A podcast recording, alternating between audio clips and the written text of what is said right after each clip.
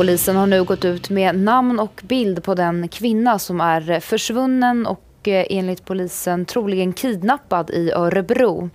Lena Westström är hennes namn. Hon är 45 år och det här är hennes passbild som polisen nu går ut med och vädjar om tips från allmänheten om var hon kan befinna sig någonstans.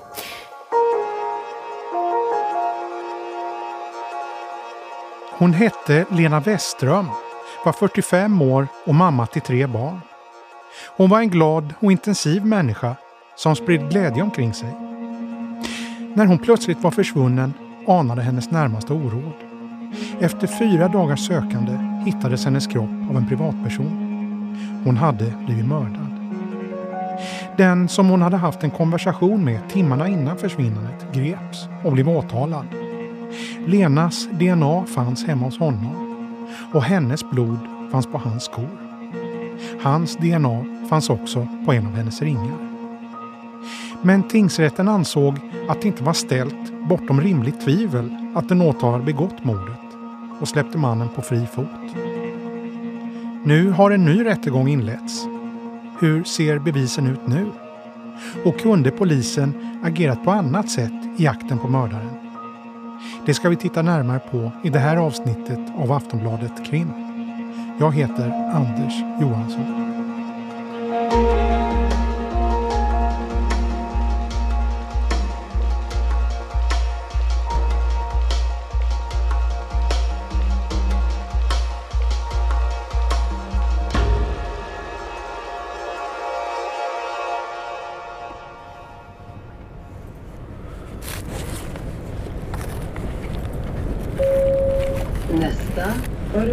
Central.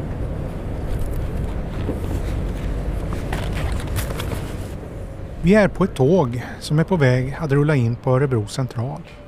Det är början av april 2021 och klockan är runt åtta på morgonen. Solen skiner men den riktiga vårvärmen är inte riktigt här än.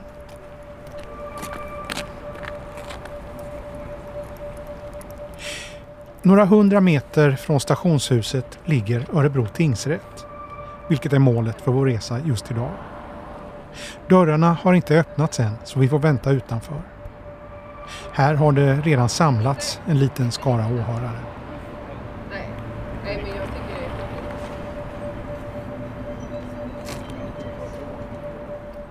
I folkmassan pratas det om det mål som vi är här för att bevaka. En man berättar att han köat sedan kvart över sju trots att rätten inte öppnar förrän halv nio. Han vill vara säker på att få en plats. Det är uppenbart att det som ska avhandlas idag väcker stort intresse.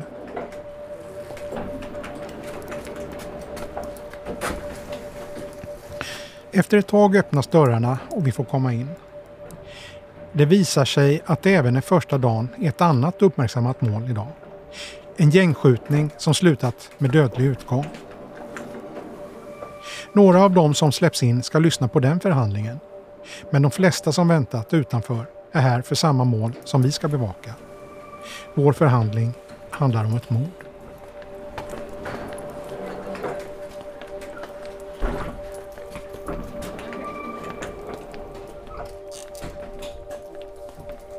Vid kvart i nio dyker den tilltalade mannen upp. I den här typen av ärenden är den misstänkte ofta handfängslad och omgiven av personal från kriminalvården. Men så är inte fallet idag. Nu kommer han istället gående själv med en ryggsäck över axeln. Vi ska återkomma till varför det ser ut just så. Hans advokat visar in honom i ett sidorum där de får vänta tills förhandlingen ska börja. Vid niotiden är det dags. Åhörare och allmänhet till sal 2. Jag har information så ni som är får gärna komma så jag slipper skrika. Tack. När dörrarna öppnas får den tilltalade gå in först. Sen kommer de anhöriga. Vi i pressen och några andra åhörare kommer in sist i salen. På ena sidan sitter den tilltalade mannen och på andra sidan sitter några av de anhöriga. När alla samlats går rättens ordförande, Christer Ganelind, igenom förutsättningarna för dagen. Ja. Alla verkar redo. Då är ni välkomna hit till Göta hovrätt som håller då huvudförhandling i, i Örebro. Eh, precis som domaren säger så gäller det här målet en hovrättsförhandling. Alltså ett mål som redan avgjorts i tingsrätten men som har överklagats och nu ska prövas igen.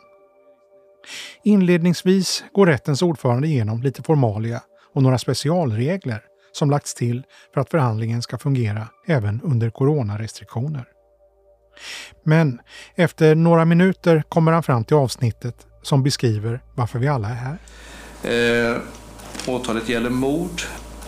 Har ensam eller tillsammans och i samförstånd med annan person på natten mellan den 14 till 15 maj 2018 i Örebro berövat Lena Westström livet genom att tilldela henne minst 17 slag i, ansikt, i huvudet och ansiktet. begick gärningen med uppsåt. Det hela handlar alltså om mordet på Lena Westström. Fallet blev mycket uppmärksammat under 2018 när hon först var spårlöst försvunnen och sen hittades död drygt 100 meter från sitt hem i Örebro. Det hela fick än mer uppmärksamhet två år senare när den man som misstänktes för mordet friades helt i tingsrätten. Nu, knappt ett år senare, ska målet alltså prövas igen och samme man ska än en gång höras i rätten. Men som ni märker så har vi börjat den här historien i fel ände. Så vi backar till den 14 maj 2018 till det som kan sägas vara startpunkten för det här ärendet. Nämligen ett larmsamtal till polisen. Polisen? Ja, hejsan Emelie heter jag. Hej.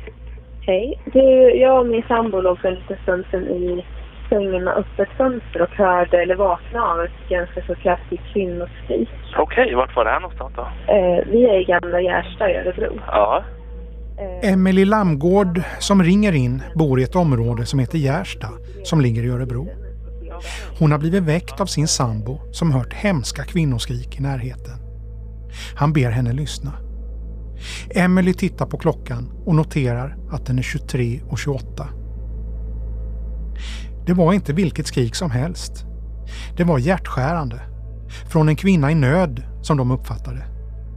Vi måste ut och det är nu, säger Emily till sin sambo. De klär sig snabbt, tar bilen för sin egen säkerhets skull och åker sakta runt med nervevade rutor omkring i närområdet där de tror skriket har kommit ifrån. Men de varken ser eller hör någonting som kan kopplas till de tre, fyra hemska skriken. De står stilla en stund och lyssnar. Och när det fortsätter vara tyst ringer Emily till polisen. Ja, det skulle ju kunna vara något som har hänt det klart. Och samtidigt så behöver det ju inte vara någonting alls. nej, precis. Men det var det är fler att, som eh, har ringt in eller sådär. Nej, inte ett enda samtal. Nej, nej för det var Men, eh, ganska så här kraftigt så, så det att vi reagerade på det. Ja, man reagerar ju på skillnaden på skrik gör man ju. Ja, men precis. Och det var ju upprepade gånger också. Så. Jaså, det var det? Ja. Bara skrik, inget ord i det hela eller? Nej, bara skrik. Alltså sån här gallskrik riktigt. Ja, okej. Ja, väldigt rådigt av er att åka ut och kolla i alla fall. Ja, Men Emily får ingen starkare respons från operatören. Emily Lamgård säger till oss idag, tre år senare, att det tynger henne att hon inte var mer övertygande i sitt samtal. Nej, men eh, som sagt, du är välkommen att ringa tillbaka om det är så att Ja. ni hittar något såklart. Absolut. Men eh, vi eh, får be patrullerna lyssna lite noggrannare där ute nu. Ja, men precis. Så finns de i området. Ja. Bra, tack för att du ringde. Tack. Ja, tack. Hej. Hej. Dagen efter är en tisdag. Lena Westströms yngsta son fyller 12 år och ska firas. Den här natten har han sovit hos mamma och de två andra syskonen hemma hos pappa. De frånskilda föräldrarna har planerat firandet och tanken är att de gemensamt ska uppvakta sonen tidigt på morgonen. Redan strax efter klockan sex. Åklagaren ska senare i rätten berätta vad som möter exmannen och syskonen när de kommer dit. så står ytterdörren öppen eller i vart fall på glänt. Och när man går in så är Lena då försvunnen. Hon finns inte i bostaden. Nere på bottenvåningen ser de ett halvinslaget paket som ser ut att vara lämnat i all hast. Exmannen och syskonen börjar leta efter Lena. Och de letar då eh, i hemmet såklart och i tvättstugan, vi kommer höra när de beskriver i förhör, vid soprum där de går runt och letar efter Lena. Men ingenstans hittar de några spår eller något som kan säga något om vart Lena tagit vägen. Det finns inga tecken på någon strid i bostaden så vitt man kan se utan det enda märkliga som man ser det är då att dörren står öppen eller på glänt och att den här paketinslagningen förefaller vara så att hon har blivit avbruten mitt i den av något. Eftersom de inte hittar henne går de upp och väcker sonen som fyller år. Syskonen tänker direkt på någon som kanske kan veta var mamma befinner sig. Den man som hon umgåtts mycket med och haft en hemlig kärleksrelation med. Strax före sju på morgonen ringer äldstesonen till honom och får till svar att han inte heller vet var hon kan vara. Exmannen och barnen lämnar Lenas bostad och de går hem till honom. Oron gör att de snabbt ringer polisen för att anmäla. Och i anslutning till det upprättas en anmälan om människorov. I det här läget är det fortfarande ingen som gör kopplingen till telefonsamtalet om kvinnoskriken som kommit in kvällen innan. Timmar senare kommer nyheten om Lenas försvinnande ut i medierna. En kvinna tros ha blivit kidnappad i Örebro. På tisdagsförmiddagen märkte hennes anhöriga att hon var spårlöst försvunnen och polisen utreder människorov. Det har kommit nya uppgifter också nu i det här ärendet. Vi ska gå till vår reporter. Dagarna som följer engagerar sig många för att leta efter Lena. Polisen vädrar om tips och söker i området med hundar, men hittar ingenting. Misstanken är då att hon har blivit kidnappad. En man anhålls ett kort tag men släpps snart igen. Vi ska återkomma till honom senare i avsnittet. Men först ska vi träffa en av de som tidigt får reda på att Lena Westström är försvunnen. Det är du som Erik? Ja, det är jag som Anders. Hej, vad fint att du kunde ta det. Ska vi, ska vi fråga? Det här är Erik Fredholm som är vän till Lena Westström. Han är apotekare och jobbar med vaccinsamordningen i Örebro. Han är också nämndeman i tingsrätten, men har rättsligt sett inget med det här målet att göra. Han får beskedet om hennes försvinnande genom en annan gemensam bekant. Jag fick, eh, jag fick reda på det ganska tidigt av gemensamma kontakter och gemensamma vänner. Eh, så jag visste ju om det. Alltså ett dygn ungefär efteråt att hon försvann så fick jag ett eh, meddelande mitt i natten som jag upptäckte fram på morgonen att hon var försvunnen. Erik Fredholm lärde känna Lena genom scouterna för över 20 år sedan. När han flyttade till Örebro hjälpte Lena till och blev en trygg punkt i en ny stad. Under de senaste åren hade de en sporadisk kontakt. Ja, för mig var hon en, eh, en bra kompis eh, som fanns till. Eh, det var inte någon jag umgicks jättemycket med men det var ändå en, en person som jag såg som en väldigt bra kompis till mig. Vad var hennes framträdande egenskaper? Alltså hon var ju energisk som få. Eh, alltid mycket energi och alltid någonting på gång. Eh, en varm och supertrevlig människa verkligen mot alla. Ja, ni träffades på ett scoutläger. Ja, jag, jag, kommer inte ihåg om det var första gången vi träffades men eh, det var ju då vi lärde känna varandra i alla fall. Eh, det var ett vinterläger eh, runt påsk. Var någonstans då? Eh, uppe i eh, Marsfjället, alltså utanför Vilhelmina och eh, åt det hållet. Så, Lapplands fjäll, fjälltrakter. Och det här var ju då mer än 20 år sedan. Hur, hur mycket kontakt hade ni sen genom åren?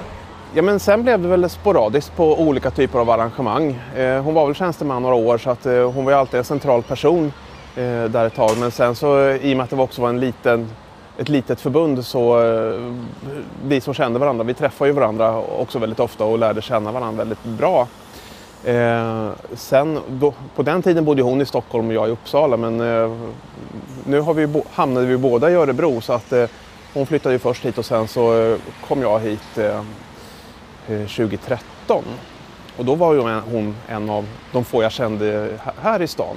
Så då blev ju om inte en eh, vardaglig vän som jag alltid träffade så var ändå en trygg kontakt att ha eh, i stan här i alla fall. Erik Fredholm berättar att även om de stod varandra nära så blev det inte så många tillfällen som de hade möjlighet att träffas. Det ledde till att de inte var helt uppdaterade om varandras liv. Men när han får höra att hon har försvunnit förstår han snabbt att någonting är fel. Alltså jag, jag hade ju inte vetat om vad som hade hänt runt Lena och, och hennes umgänge och att det hade varit struligt med vissa personer. Eh, däremot så visste ju den personen som kontaktade mig om att det hade funnits eh, en del problem. Eh, så att han var ju orolig på riktigt.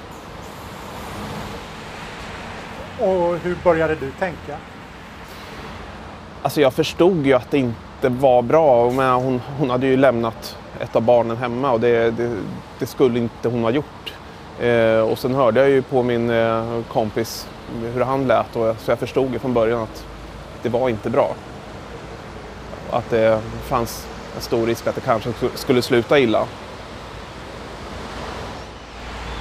Och sen gick det några dagar? Ja, nu kommer jag inte ihåg exakt hur många dagar. Fyra? Ja, fyra precis. Fyra eller fem dagar. Eh, och sen så eh, kommer jag ihåg, vi hade lite utflykt med familjen. Då dök nyheten upp att det var en kropp som var hittad.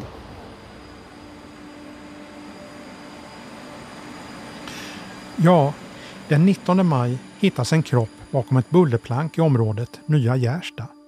Bara drygt 100 meter från Lena Weströms hem. Någon timma senare kommer också det ut på nyheterna. En person har hittats död i Örebro och polisen misstänker att eh, det är ett brott som ligger bakom dödsfallet. Det var privatpersoner som hittade kroppen och då var klockan halv tre här under lördagen. Eh, I det läget kan polisen inte bekräfta någon identitet. Men några dagar senare berättas att det är den försvunna Lena Westström som har hittats. Den kvinna som hittades död utomhus i Örebro i lördags är tidigare försvunna Lena Westström. Det här bekräftar nu polisen. Och det här efter att de har fått svar ifrån Rättsmedicinalverket där kroppen undersökts. Hennes kropp är illa tilltygad. Rättsläkarna ska senare räkna till 17 olika skador i huvudet och i ansiktet orsakade av någon sorts tillhygge. Och det finns omkring 300 blodstänk på platsen. Ärendet rubriceras snabbt om till mord. En av utredarnas uppgifter är att kartlägga Lena Westerums sista tid i livet och ringa in tidpunkten för brottet. Positioneringen av hennes mobiltelefon, som inte kunnat hittas, ger ändå vägledning och visar att hon lämnar hemmet klockan 23.23. 23. Telefonen befinner sig från 23.25 stilla vid området nära fyndplatsen och var på samma plats i 11 minuter fram till 23.36. Den sista positionen registreras 23.38 precis utanför området vid fyndplatsen. Och det antyder att förövaren har med sig telefonen bort därifrån. Så småningom kopplas larmsamtalet ihop med mordet där Emily Lamgård och hennes sambo noterat skrik från 23.28 och sen ytterligare skrik fram till omkring 23.35. Tidpunkten för brottet är på så sätt fastställd. Utredarna finner också att Lena Westrum chattat med flera personer under kvällen. Och en av konversationerna kan tolkas som att hon bestämmer träff med en av dem kort innan hon lämnar bostaden. Med mannen som hon haft en hemlig kärleksrelation med. Lena Westrum hade skickat en bild föreställande en hjärtformad kaka. Mannen uppfattade det som en inbjudan att träffas. Men han säger senare att han aldrig åkte iväg för att träffa henne. Istället höll han på att vattna gräsmattan på natten inför en resa till USA på två veckor. Han höll också på att fixa växlarna på sin cykel som förklaring till att han varit ute och cyklat på natten, bland annat på gatan intill mordplatsen. Det kommer också fram att Lena Westrum polisanmält honom tidigare för att ha varit våldsam. Det har gått två och en halv vecka sedan 45-åriga Lena Westström anmäldes försvunnen från sitt hem i Örebro. Nu har en misstänkt man i 40-årsåldern precis häktats av eh, Örebro tingsrätt, skäligen misstänkt för mord. Mannen blir polisens huvudspår. blir gripen, anhållen och häktad. Han friges efter en vecka men blir häktad igen i slutet av augusti, tre månader efter dådet. Vid husrannsakan hemma hos honom finns nämligen en mängd besvärande spår. Bland annat hittas Lena Westerums DNA på fronten på hans tvättmaskin. Och på hans ena sko finns blod från henne.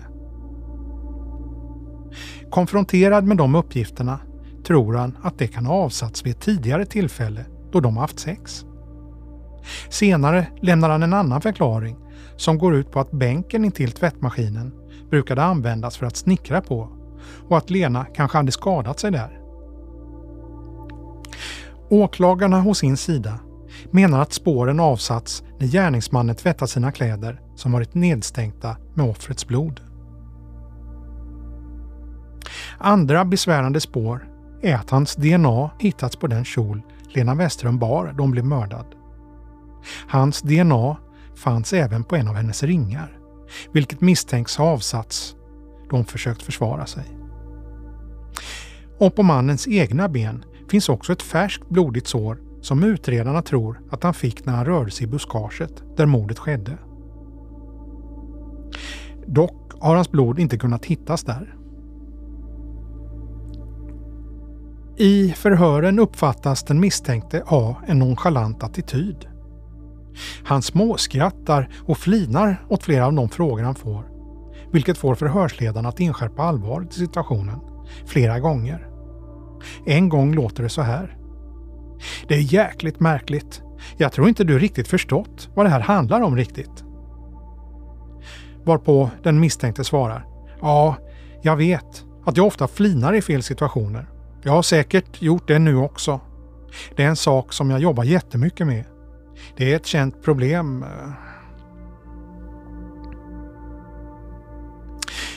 Utredarna noterar en mängd märkliga omständigheter. Som att den misstänkte skriver över 900 bilder i sin mobil när han står utanför polishuset och ska in på förhör.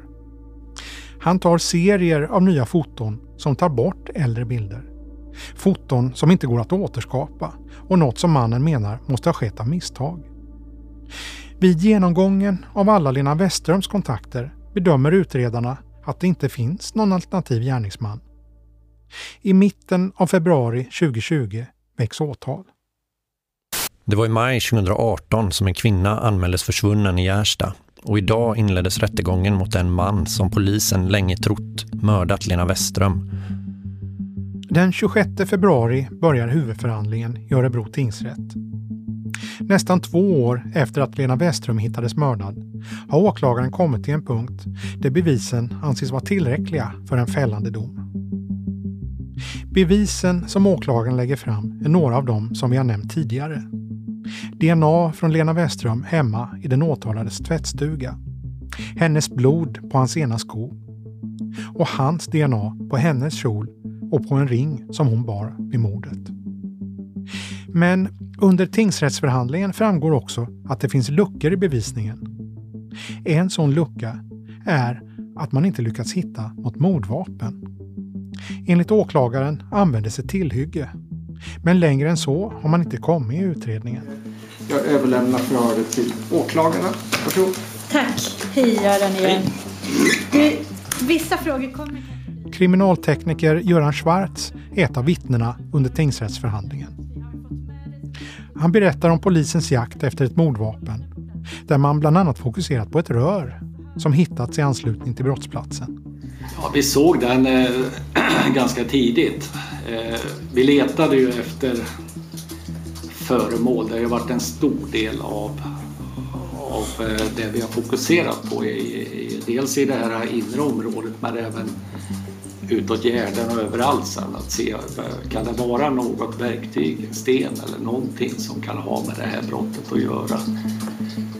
Vi såg den här rördelen om vi kallar det för det så stack den upp ur gräset som en lite blank yta, eh, ganska liten då. Och vi konstaterade då, de första dagen, dagarna att i vart fall har inte den använts som ett verktyg att, eh, slåss med eller slå, slå någon med. den var överväxt av gräs och det var endast toppen som stack upp lite grann. En mjukt rundad yta. Nej, röret verkar inte ha använts och när åklagaren frågar om man från polisens håll hittat något som kan vara mordvapnet blir svaret nej. Nej, det är egentligen enda spår, om det går att koppla ihop det, det är de islagen i trädet. Mm. Förutom då skadorna som motsägaren hade. Det har jag naturligtvis tittat på för att försöka bilda mig en uppfattning men det var väldigt otydliga skador på som, som jag har fått mig till, till livs på kroppen och på, på skallen, på kraniet. Det var svårt där. Och, eh, men utifrån eh, trädets islag där så är det något hårt. Eh, det ena skadan har en, en form, att den är lite rund men med en mer avkapad kant. Skulle kunna tänka mig någon typ av hammare. Att det är som ett hammar eh, islag med, med någon speciell typ av hammare möjligtvis. Skulle de här skadorna i stammen kunna uppkomma av att du slår med, med handen eller med knuten näve? Nej, det, det tror inte jag på. Nej. Utan någon form av, av föremål? Någon typ av föremål som är lite cylindrisk i, i änden. Mm. Avsaknaden av ett mordvapen är alltså en lucka som lyfts fram i tingsrätten. En annan handlar om huruvida den misstänkte mannen kan knytas till brottsplatsen. Enligt åklagaren tyder blodet på hans skor och hans DNA på Lena Westerums ring på det. Försvaret menar å sin sida att det kan förklaras med att de haft en kärleksrelation tidigare och att spåren är äldre och kommer från tidigare fysiska möten. Den 15 april avslutas rättegången och samtidigt meddelar tingsrätten ett beslut som förvånar både åklagaren och de närstående. Den tilltalade mannen försätts på fri fot. En indikation på att han kommer att frikännas. Tre veckor senare, den 6 maj, kommer den friande domen.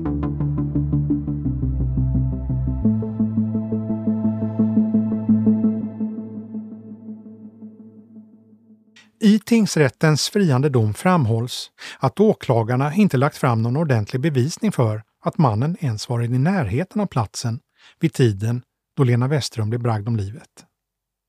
Örebro tingsrätt anser att det finns omständigheter kring själva brottsplatsen som skapar utrymme för en alternativ gärningsperson. Exempelvis en liten tråd som polisen hittat intorkad i Lena Westerums blod vid ett sår, men som inte kunnat kopplats till något klädesplagg. Sammantaget anser tingsrätten att det inte är ställt utom rimligt tvivel att den åtalade har dödat Lena Westerholm. Det finns kort sagt för många luckor i bevisningen. En sakkunnig på området har studerat utredningen och har sin uppfattning klar om varför det blev så. Hallå? Ja, hej Leif. Det är Anders Johansson på Aftonbladet. Ja, hej på det. Hej, hej. Leif GW Persson, den pensionerade professorn i kriminologi, menar att en stor förklaring till att åtalet föll är brister i polisarbetet.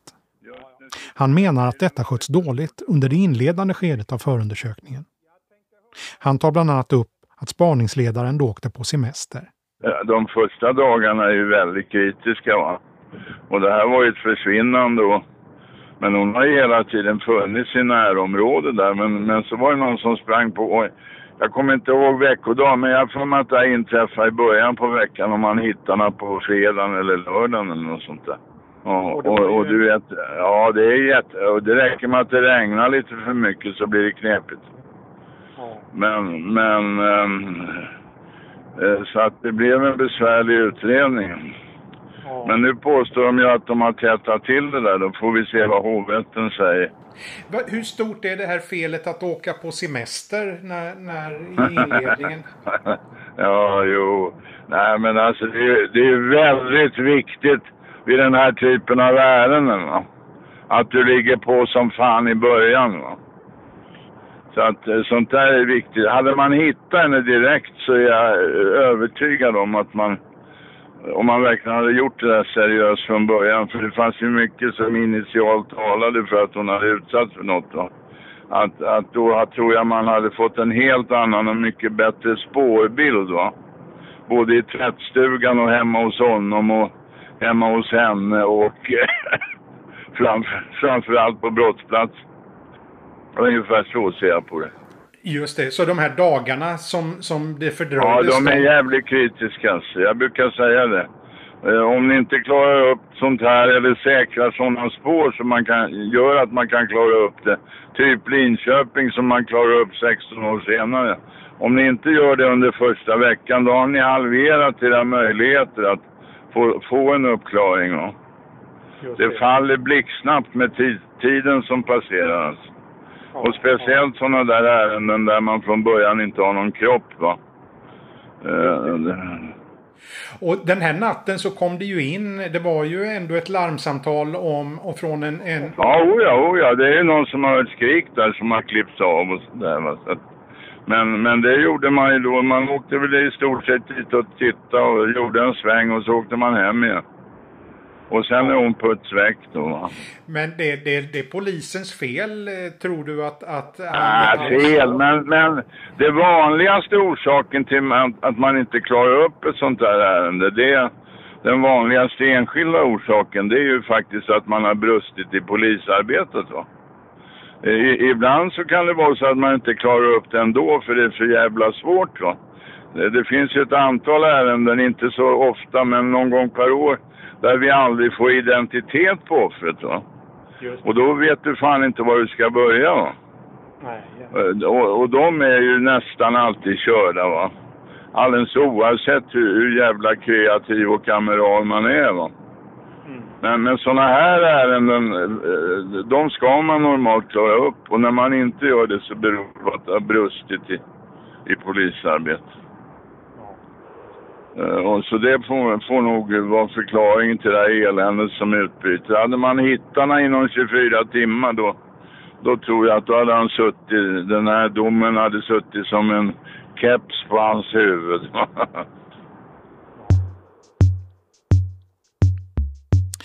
Leif GW Persson har alltså sin uppfattning klar, men vågar inte gissa hur det ska gå i den nya rättegången. nej, nej, det är nog han allt. Men, men som sagt, eh, jag vet inte jag. Jag vågar inte gissa någon utgång. Eh, har de blivit friade i tingsrätten så brukar det stå sig. Det är sällan, det ska till mycket för att man ska ändra sånt. Inför den nya rättegången, som alltså hålls därför att åklagaren överklagat den friande domen, åberopas i stort sett samma bevisning som tidigare, men som har blivit kompletterad. Flera av luckorna anses nu vara igentäppta. Det tycker i alla fall åklagaren. Försvarssidan har motsatt uppfattning. I början av april 2021 är det samling i Örebro tingsrätt igen.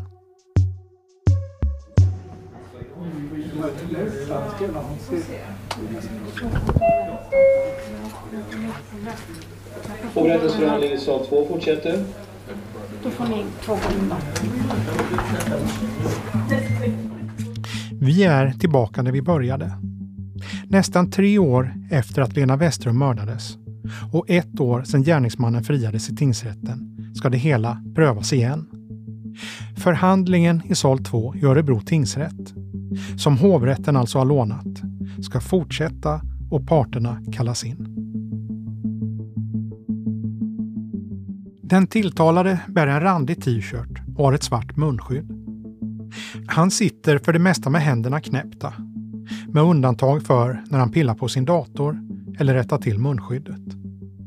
Eftersom hans ansikte är täckt är det svårt att avläsa hur han reagerar på åklagarens berättelse. Snett mitt emot den misstänkte sitter en del av Lena Westerums anhöriga. När åklagaren läser upp gärningsbeskrivningen håller några av dem varandras händer. Åtalet gäller samma brottsbeskrivning som i tingsrätten. Ja tack, då begär jag att ska dömas för mord och att påföljden ska bestämmas till fängelse på livstid eller i 18 år. Och precis som tidigare så nekar mannen till anklagelserna. Vi hör advokat Ingvar Backman. Han bestrider ändringsyrkandena såväl i ansvarsdelen då som skadeståndsdelen. Ja. Och han har ingen erinran mot det här bevisförslaget. Nej. Eftersom det handlar om en hovrättsförhandling så kommer åklagaren behöva lägga fram bevisningen från tingsrätten igen. I förhoppningen att hovrätten ska göra en annan bedömning än den första instansen.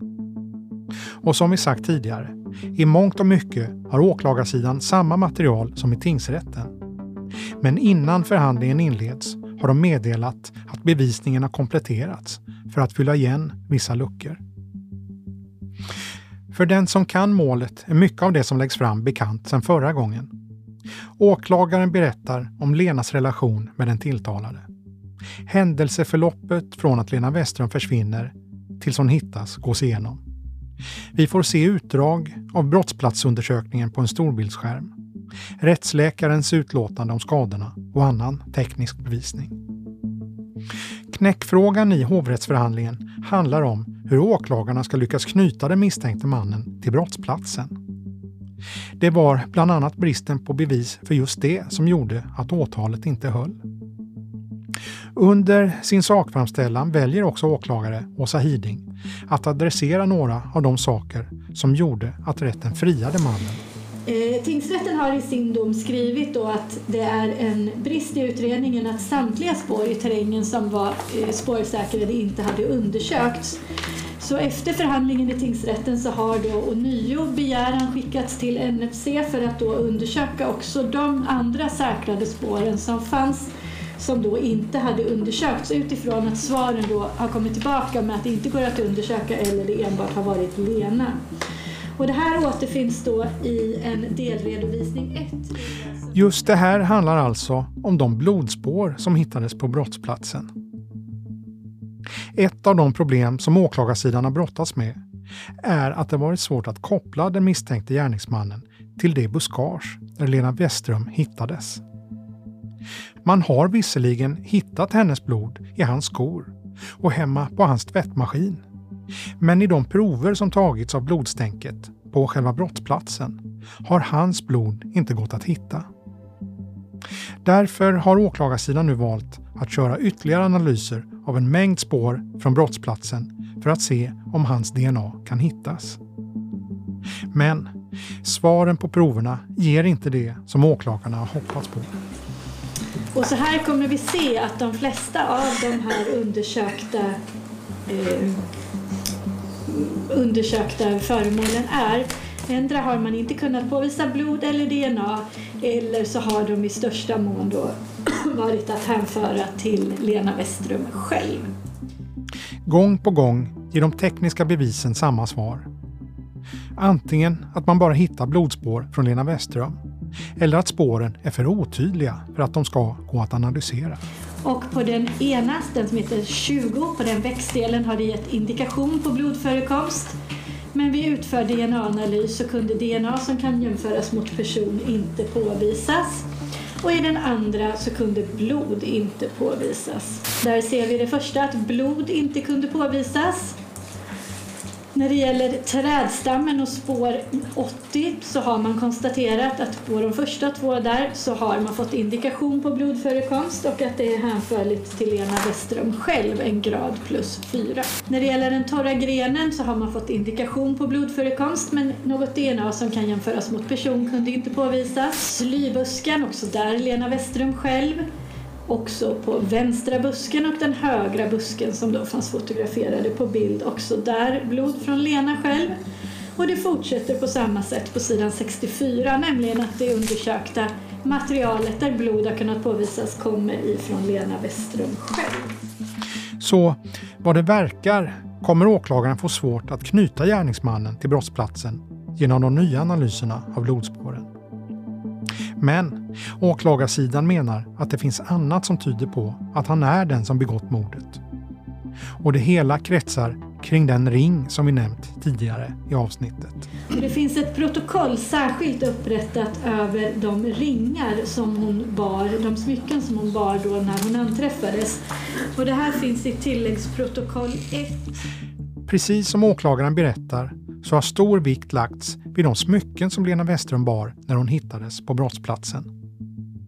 Det är framförallt en av hennes ringar som är av särskilt intresse. Och den ring som är av störst intresse som hovrätten där ska fästa sin uppmärksamhet på det är ringen som sitter på höger hands pekfinger. Den som finns avbildad på bild 1 och bild 2, högra handens pekfinger. Det är den vi kommer återkomma till när det gäller spår. Men även... Ringen som åklagaren beskriver ser ut att vara gjord i silver. Det som gör den intressant är att den har skarpa kanter. Kriminalteknikerna i utredningen tänkte därför tidigt att DNA från en misstänkt gärningsman skulle ha kunnat fastna i ringen. Och de topsar den. Men svaret från labbet är inte glasklart. Och i den här ringen G0, G63 så konstaterar man då att det finns blod och en blandning av DNA från minst två personer där huvuddelen av DNA kommer då från Lena Westrum själv, grad plus 4. Men att den mindre delen av DNA inte kunde utvärderas för jämförelse mot person. Ja, NFC, Nationellt forensiskt centrum. Den avdelning och svenska polisen som undersöker och analyserar den här typen av bevisning kan se att det finns spår av två personer på ringen. Den ena är Lena Westerum, men det går inte att säga vem den andra är. Åklagarna beslutar då i samråd med NFC att skicka ringen vidare till några kollegor på ett labb i Holland. Därför att de kan använda en annan metod och hjälpa till och utvärdera då den mindre delen av den här DNA eh, som har anträffats men inte kunnat undersökas hos NFC. Ett tag senare kommer svaren från Holland tillbaka. I analysen går att läsa att man prövar hur sannolikt det är att DNA på ringen kommer från den misstänkte gärningsmannen. Och det man gör då är att man ställer de här antagandena mot varandra. Nämligen antagande 1, nämligen att det här är DNA från Lena Westström och och så ställs det mot antagande 2, nämligen att det är DNA från Lena och en slumpmässig okänd individ. Och det man konstaterar då är att den här blandade DNA-profilen är ungefär 12 miljoner gånger mer sannolik om påstående 1 är sant än om påstående 2 skulle vara sant. Och påstående 1 är att det kommer från Lena och Det verkar alltså som att DNA på ringen kommer från den man som åklagarna pekar ut som den misstänkte gärningsmannen. Den här bevisningen är inte ny för hovrätten. Även i tingsrätten la åklagarna fram DNA-proverna som hade analyserats i Holland. Men även om det här rent medialt beskrivs som ett av åklagarens starkare bevis under den förra förhandlingen så valde tingsrätten att gå en annan väg. Vi hör åklagaren igen. Eh, när det gäller ringen eh, så har ju tingsrätten i sin dom kommit till slutsatsen att det inte var förvånande att DNA fanns på Lena Westerums ring utifrån att de då har haft en relation och att de har träffats. Och I den här delen så har förundersökningen kompletterats efter förhandlingen i tingsrätten. Det som hände i tingsrätten var att den åtalade mannen berättade att han träffat Lena Westrum bara några dagar innan mordet. Eftersom de haft en fysisk relation menade tingsrätten att det inte var så märkligt att hans DNA fanns på ringen. Det är den här förklaringen som åklagaren nu vill sticka hål på i hovrätten och har därför valt att komplettera DNA-proverna med ny bevisning.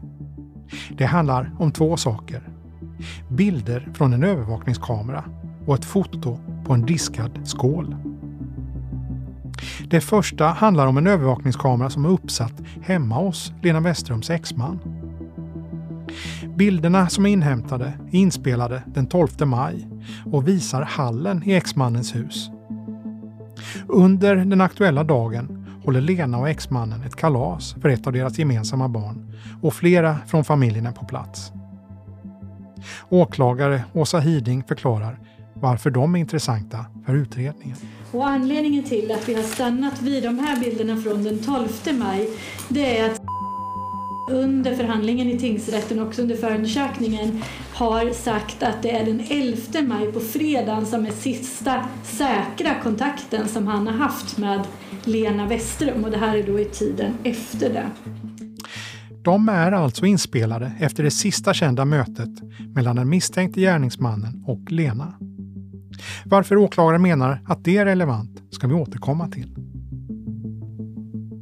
Den andra delen av den kompletterade bevisningen handlar om en jämförelse mellan några olika bilder.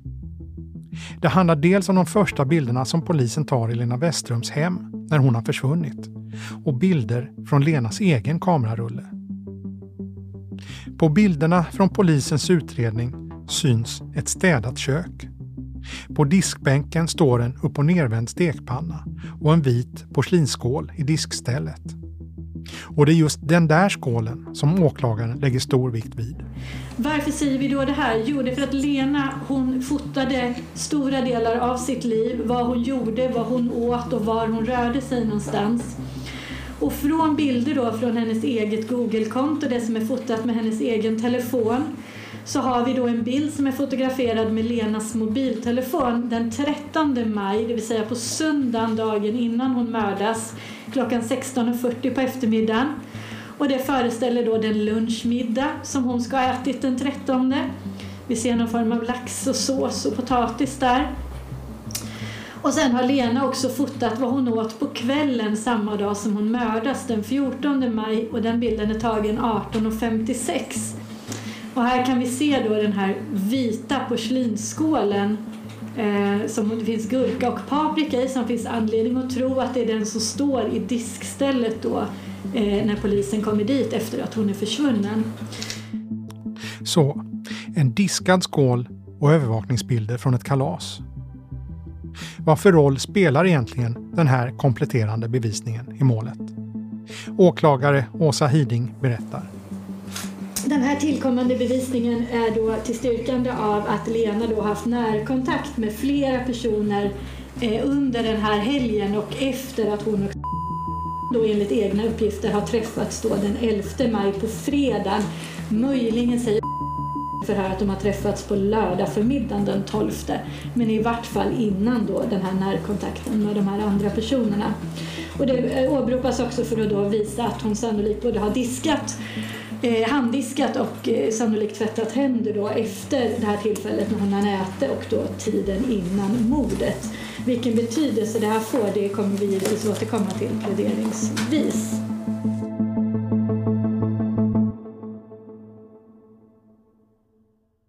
När den här podden spelas in återstår många av de planerade 18 dagarna i rätten. Det ska hållas ytterligare några förhör, det ska bli syn på platsen. Och all den muntliga bevisningen från tingsrätten ska spelas upp igen. Och bara det beräknas ta 46 timmar att lyssna på.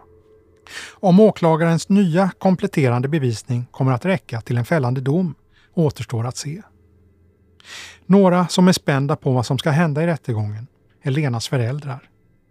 De vill inte ställa upp på någon intervju för närvarande, men säger till oss att talesättet “tiden läker alla sår” inte stämmer. Utan att sorgen och saknaden tvärtom bara blir större.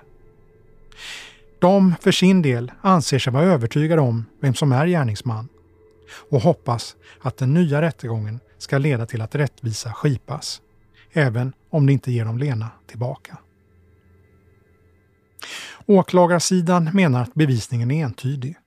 Att det inte finns någon annan möjlig gärningsman än den åtalade. En person som i sin tur fortsätter neka till alla anklagelser. Vännen Erik Fredholm, som också är nämndeman och som vi hörde tidigare avsnittet, kommer också att följa den nya rättegången med stort intresse. Ja, eh, jag hoppas att sanningen kommer fram. Eh, jag vill inte se någon oskyldigt dömd men jag vill ju verkligen att det här ska bli ett rättvist avslut eh, för Lenas skull och för eh, Lenas barns skull. Att de faktiskt ska veta vad som hände. Inte bara vem som var skyldig utan vad som hände och varför. Eh, det undrar alla vänner och alla som varit med om det här. Det jag menar, för allas skull att få ett rättvist avslut.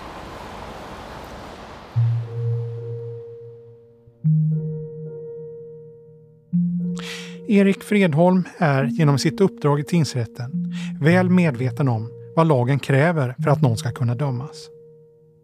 Samtidigt har han tankar som fler närstående ger uttryck för. Att det finns en obehaglig känsla av att ett allvarligt brott inte är formellt uppklarat. Ja, men det, det värsta är ju såklart att eh, Lena inte finns längre men eh, det är ju lika illa också att det går omkring någon där ute som vet vad som hände och som inte är dömd och som inte har berättat eh, vad, vad, det var som hände och varför. Eh, och att det är tre barn som har mist sin mamma. Är det rätt person som är åtalad? Ja, det vågar jag inte ge mig på att säga i. Det, det får jag nog lämna till domstolen.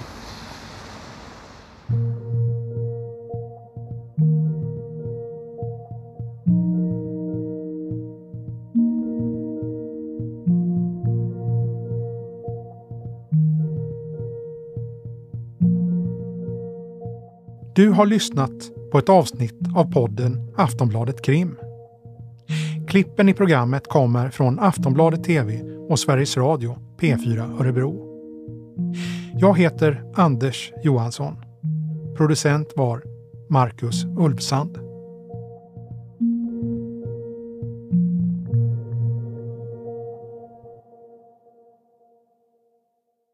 Du har lyssnat på en podcast från Aftonbladet.